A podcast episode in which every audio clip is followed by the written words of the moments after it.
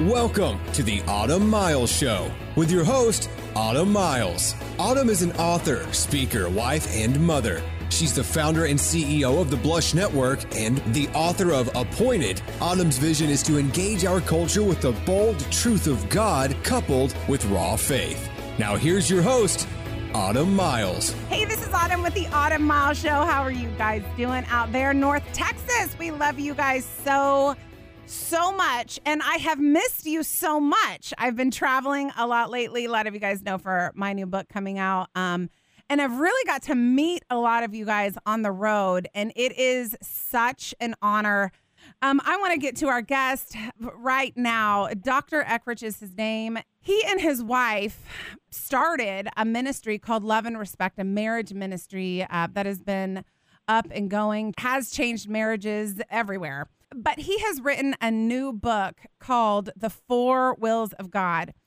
And I was so attracted to this book because, uh, first of all, who doesn't want to know how to find the will of God for their life? And me personally, I love to learn about what God has told other leaders of the faith in this specific area and in any area. But also, we get so many questions, comments, inbox messages, emails from you all asking this question How do I find the will of God for my life? And so, as soon as my producing team saw this, we really wanted to have this guest on our show. So, I'm going to go ahead and welcome him. Dr. Eggerichs, welcome to our show today. I'm such an honor to have you on. Well, it's an honor to be on. Thank you, Autumn, and uh, appreciated your prefacing comments. And yeah, I echo that. We all long to what is God's will for my life? And that's that, you know, key foundational question. And uh, you're, you're right on. And that's huge to so many Christ followers. What does the Lord want in my life? And that's a real tribute to their hearts, their their commitment to Him, their love for Him, and their desire not to mess it up. Mm. You know? Right. And that is to be a compliment to them. Right. I think, you know, as we are traveling along this road of faith, um, you know, the Christian, the typical Christian does want to know exactly what God has for them. What have you planned for my life and how do I reach that? Um, and so, talk to me about your heart behind writing this and um, just why you you sort of chose to to to write this out in in book form. Well, I pastored for nearly 20 years uh, in East Lansing, Michigan, home of Michigan State University, the Spartans, a college town church. and the philosophy ministry was for me to study the Bible 30 hours a week. And I really kind of see myself as a systematic theologian for laity.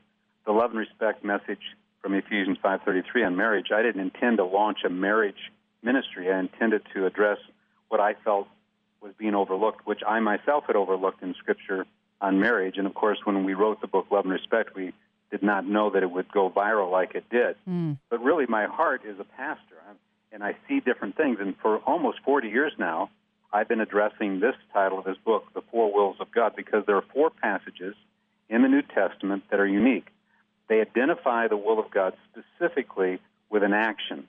Now, we know there's more to the will of God than these four verses, but I have shared with people through my years of pastoral counseling let's start here.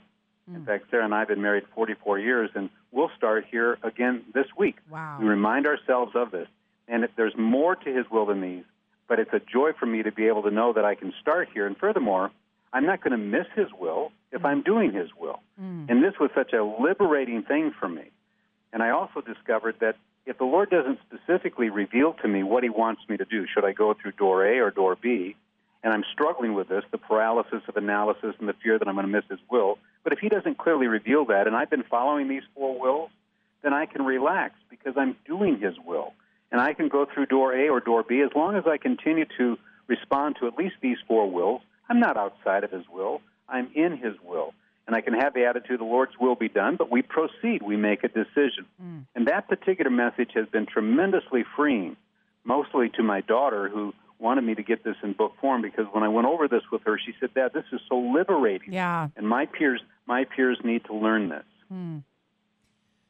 Oh my goodness! You just said 17 things that I have questions for. Um, so talk to, talk to me. Uh, this is going to be one of those shows, Dan. One of those shows. Um, so talk to me about the four wills. So can you can you kind of uh, gu- guide us to what when you talk about the four wills? Can you define what that what that exactly means? Yes, John 6:40. Jesus said, "This is the will of my Father." That everyone who beholds the Son and believes in him will have eternal life, and I myself will raise him up on the last day. The first will is believing in Jesus Christ. I mean, I didn't believe in Jesus Christ growing up, nor did my mom, dad, or sister. And I came to Christ at age 16, and then I was at Wheaton College uh, as 18 year old, and my mom, dad, sister, my brother in law, who's professor, all came to Christ. We placed our faith in Christ, and we didn't know. And so this is a very precious verse to us mm. that it is the will of God that we have a personal relationship with Christ. My mother came to me with tears in her eyes, rolling down her cheeks at age 53, saying, No one ever told me that I could have a personal relationship with Christ, that I could know Him. Wow. So that's a very important one. Do I or do I not believe in Jesus Christ? Am I a relativist? Am I a universalist? Do I, at the end of the day, say I believe, but I really don't believe? And each of us has to come to grips with that because I take this position that when I respond to the universal will of God, these four, it triggers my experience of the unique will of God. I mean, it's very logical. If I reject Jesus Christ, do I expect Jesus Christ mm. to work in my life? That yeah. doesn't that doesn't make sense, and a reasonable person should be honest about that. Yeah. Uh, the second verse is First Thessalonians four three. For this is the will of God, your sanctification. That is that you abstain from sexual immorality. Yeah. And uh, that's a controversial one in this culture. This is viewed as antiquated. But Jesus himself said, The pure in heart shall see God. When we walk in moral purity, things happen. The Lord mm. responds to this. Mm. And each of us has to come to that point where we're willing to sacrifice something in order to gain God's response to us. Billy Graham has recently gone to heaven. He walked in moral purity, mm. and God had his hand on that man in part because of that. Wow. Then thirdly, 1 Thessalonians 5:18, in everything give thanks, for this is God's will for you in Christ Jesus the giving of thanks. When Sarah had breast cancer and double mastectomy, my wife, she gave thanks. She was she's lived this before me that she gives thanks. It doesn't mean you're thankful for evil. It means you thank God that He's going to work everything together for good. That you're not shaking your fist toward heaven like Job's wife and say, "Curse God and die." Mm-hmm. And then First Peter two verses thirteen through fifteen. Submit yourselves for the Lord's sake to every human institution, whether to a king as the one in authority or to governors as sent by him for the, for the punishment of evildoers and the praise of those who do right. And here it is For such is the will of God that by doing right you may silence the ignorance of foolish men. Mm. And when you encapsulate that verse, the idea is submitting and doing right. So I put it in an acronym BAGS, B A G S. This should be the godly baggage that we all carry around. Do I am I believing in Jesus Christ? Am I abstaining from sexual sin? Am I giving thanks in everything? And am I submitting and doing right? And if I've aligned myself with those, and there is a little bit of a price to pay, I believe my response to those four universal wills of God will activate my experience of the unique will of God. And if I don't know specifically what the Lord wants me to do between door A and door B, and I'm following these four, then I'm free to choose A or B. Mm. And if once I'm into that, I realize it wasn't the best of decisions, I'm free to, to head back to the other direction. There is tremendous liberty in this because my conscience is free. And 1 John 3 22 and 23 says, uh, and this is our confidence that in whatever we ask, we receive from Him. That's that personal, unique petition yeah. because we keep His commandments and do the things that are pleasing in His sight. That's the doing of the universal wills of God. So again, there's more than these four. But if we start here, and as I always say, if I ignore these four, I'll ignore yeah. the rest. Yeah. So we need to be honest with ourselves there. So that's a quick overview, and I hope that wasn't too complex. Um, it was beautiful. I think having a found that's what's so great about the Bible is that we have guidelines. We have we have a foundation that we can go back to when we have questions about the will of God or or um, or anything else. And you've laid it out so beautifully and so crystal clear. And I love what you said. If if I'm not willing to do these things, how, uh, you know, how would I be willing to really, really choose God in what job to take or not? Am I gonna, am I gonna submit to what He wants, or am I gonna do what I want?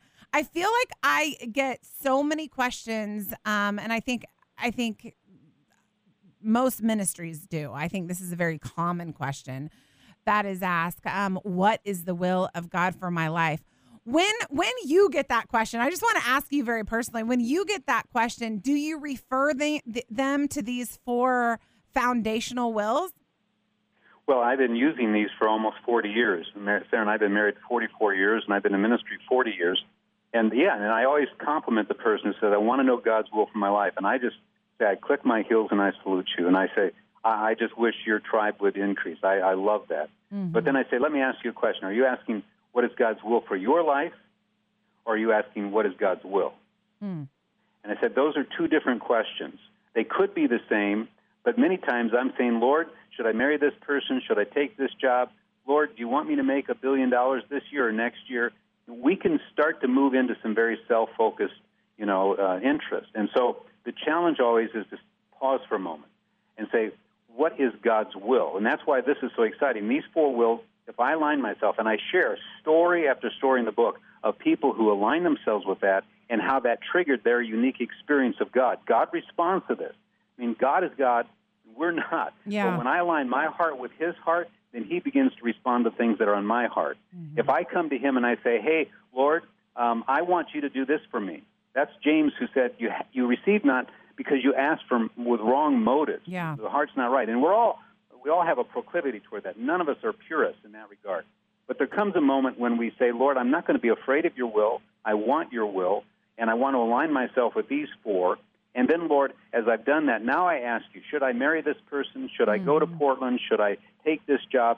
Then that person, I think, is in the best position to hear that still small voice. Mm-hmm. That's when this begins to get exciting. But if I come, let's say, in the college town, hey, Pastor, we're trying to decide whether we should marry each other, mm. but yet they're living together, and they know as Christ followers, we can't tell the world what to do, but they know as Christ followers, they're quenching the Spirit of Christ. They're, they're living in sexual sin. And I always say, I care deeply about you, but you're, you're getting the cart before the horse. You're saying, we want to know if God wants us to marry. And I said, that's to be applauded, but you're living together. And so let me see if I get this straight. You're already telling God, I'm not going to obey your will, but now you're coming to me today to find out what his will is. It mm. seems to me you've already made a decision that you really don't want to do God's will if it entails something that's going to cost you something. I say it tenderly, I say it pastorally, but I'm telling you that I've got to hear the same thing from the scriptures, and it doesn't work this way. Yeah. You can subscribe to an antiquated worldview. You can say that we're outdated, we're fuddy duddies, or you can say, no, I believe what the scripture is saying here, and I've got to align myself with this first. So let's do first things first. Let's physically separate. Let's become mm-hmm. a little bit mm-hmm. more accountable. Then let's get back together and begin to address whether we believe this relationship is of God. And certainly there have been people who said to me, when you write this book and you put that in there, Emerson, book sales will be a complete failure. Yeah. Mm-hmm. Because the millennials don't want to hear this. Mm. Mm. But I don't believe that. I don't believe it either. I believe I I'm believe sorry, that there are many who are listening who have a hunger yeah. to be used of God. And Jesus said, The pure in heart shall see him and will experience our Abba Father. And we have to come to a point where that's the deepest longing of our heart. There is a price to pay, but there's a price to pay on either side of this equation.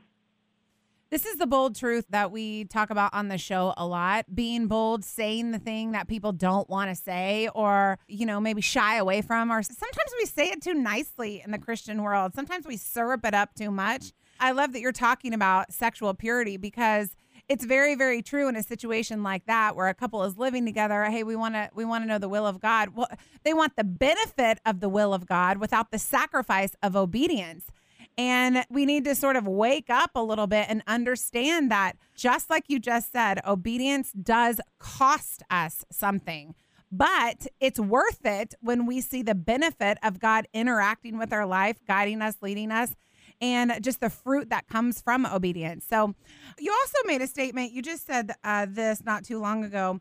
It's hard to miss His will if I'm in His will. Can you talk about that uh, a little bit? I, I know you've kind of talked about it uh, uh, a little bit broadly, but can you zero in on that? It's hard to right. miss His will if I'm in His well, will. I, yes, and that, that I remember the kind of the moment in my life when I suddenly realized if I'm actively trusting Christ, which is John six forty, if I'm walking in moral purity, if I'm uh, giving thanks as best I know how. I'm not shaking my fist at God. I'm saying, Lord, I, I don't understand, but I thank you that you're working everything together for good.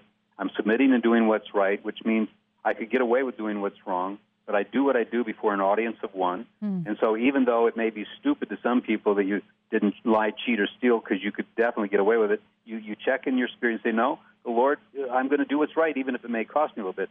If I'm aligned with that, the bags, believing in Jesus Christ actively, uh, walking in moral purity, abstaining from that sexual sin, giving thanks and everything, submitting, doing what's right, I'm doing His will, and I'm not only doing His will, these are central issues because they were highlighted in gold, so to speak, in the New Testament. This is Abba Father saying, I want the church to understand. It's interesting, mm. John 3.16 we all know. That's not John 1.1 per se, John 3.16. But uh, eight, Romans 8.28, that's not Romans 8.1, it's 8.28. What is it about text that seem to surface as cream comes to the top? There are certain things that we all lean on. Trust, don't trust in your own heart, but lean on the Lord. You know, we all have these verses that we kind of just instinctively remember.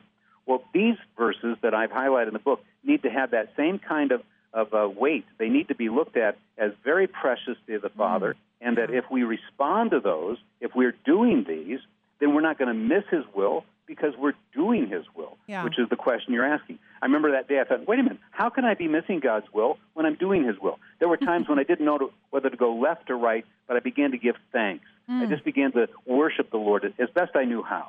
I always fall short in this. But I knew that the minute I began to give thanks, I was in His will, even though I didn't have an answer for that decision. So even though I didn't know what His purpose was on A or B, I certainly know I wasn't missing it as I was giving Him thanks, submitting and doing what's right, maintaining my moral purity, and just actively trusting Christ. It, it was so rich, Autumn. Mm. It was such a liberating moment. Yeah. And then I suddenly realized that I was pleasing God. And then I realized, you know, I could find pleasure in simply pleasing God. Mm. And then I realized it's really, at the end of the day, secondary about whether I go A or B. It's really about pleasing Him and finding pleasure in pleasing Him and, and just relaxing. Yeah. and, and what, a, what a weight went off of my shoulders. It was an incredible thing. I could be relaxed. Yeah. I didn't have to fear yeah. that I was missing His will. Yeah. I didn't have to fear that. And He was fully capable of responding to me as I actively acted on those four wills. He's fully capable of, he's sovereign of responding to me. So I, I, I was even more relaxed, more relaxed. I love that you, you talk, I, uh, we're going to run out of time and it's going to drive me nuts because I want to talk to you. I could talk to you all day. So you, t- you talk about this idea liberating, and I really do think um, I know in the questions that we get in our ministry, most of them are from women um, asking about the will of God. It's it's almost like they have tortured themselves. and they're like, I've been praying about this for months, for sometimes years, about what direction do I take? Um, what do I do? I go back to school? Do I not go back to school? Am I a stay at home mom? Am I not a stay at home mom? They're torturing themselves, and and and this is one way where uh, getting this book and reading it and, and focusing on these four things as foundations is liberating. It is liberating when you're, this is the way to walk in the will of God, is what you're saying. Is that right? Well, absolutely. And we have to remind ourselves there are what we call gray areas. Romans 14, some could eat meat, some couldn't. Some worship on this day, some worship on that day. And Paul makes the statement quit judging each other. Each must respond to their conscience and their convictions. Mm-hmm. There's not a right or wrong answer. And part of what we do is we think, well, if I if I go back to school, maybe it's the wrong thing. And if I don't go back to the school, maybe I haven't done the right thing. And that panic sets in, the mm-hmm. paralysis of analysis that we reference. Yeah. And one of the points I make is, look, there come moments when the Lord says, He said to Adam, He wanted to see what Adam named the animals. There is this tremendous liberty. In Acts yeah. 13, the Holy Spirit said, Set apart for me Paul and Barnabas for the work I have for them to do. But in Acts 15, the issue of circumcision arose, and the Lord didn't give a prophetic word. The whole leadership had to come back and debate it, and then they said, We did what seems good to us and to the Holy Spirit. And I unpack this idea of, doing what seems good. In Hebrews, parents discipline based on what seemed best. And I, I developed theologically this idea of the subjective, that a God, God allows us to enter into those things to make a decision on our own. Do what seems best. Yeah. Do what seems good. And so you are entrusted with this. and if you move forward to go back to school and realize it wasn't a good uh, choice, you didn't miss the will of God in going in first place, and you're not missing a leading. As long as you're actively trusting Christ as best you know how, giving thanks, etc., then relax. Now, there are moments when God will reveal to us very specifically. I believe persecuted believers are receiving signs and wonders and so on. So I believe in that. I believe God works powerfully. But that even with the prophets of old, there would be three decades between miracles. Yeah. I mean, there's a whole lot of slow time. That's right. They they asked the question about Jesus. Did he have any miracles before age 30 of the wedding to Canaan? The only thing they could remember is at age 12 in the temple. Yeah. So our, our own Lord, from age 0 to 30, basically nothing happened. So those who are thinking, I'm, I'm missing the will of God, relax. Mm-hmm. A person who's in prison right now, if you just say, Lord, I trust you today, Yeah. I'm giving thanks to you, I'm walking in moral purity, I'm going to submit and doing what's right, you are touching the heart of God, you're doing the will of God. Now relax. Mm-hmm. Now, those specific things that are on your heart, just give them over to Him. Mm-hmm. He's fully capable of responding to that. But if, if you don't know, you don't have to panic because you're touching the heart of God by following the four wills. And listening. I think listening is another thing. Listening when he says, okay, now I do want you to marry, or now I do want you to do this. I think there are times when he does speak to us very clearly as well, like you just said. You said this uh, several times being honest with yourself when it comes to are you honestly following these four wills, this this B A G S, this bags that you gave to us. I think that is something that when we peel back the layers on some of these questions about God, what do you want me to do?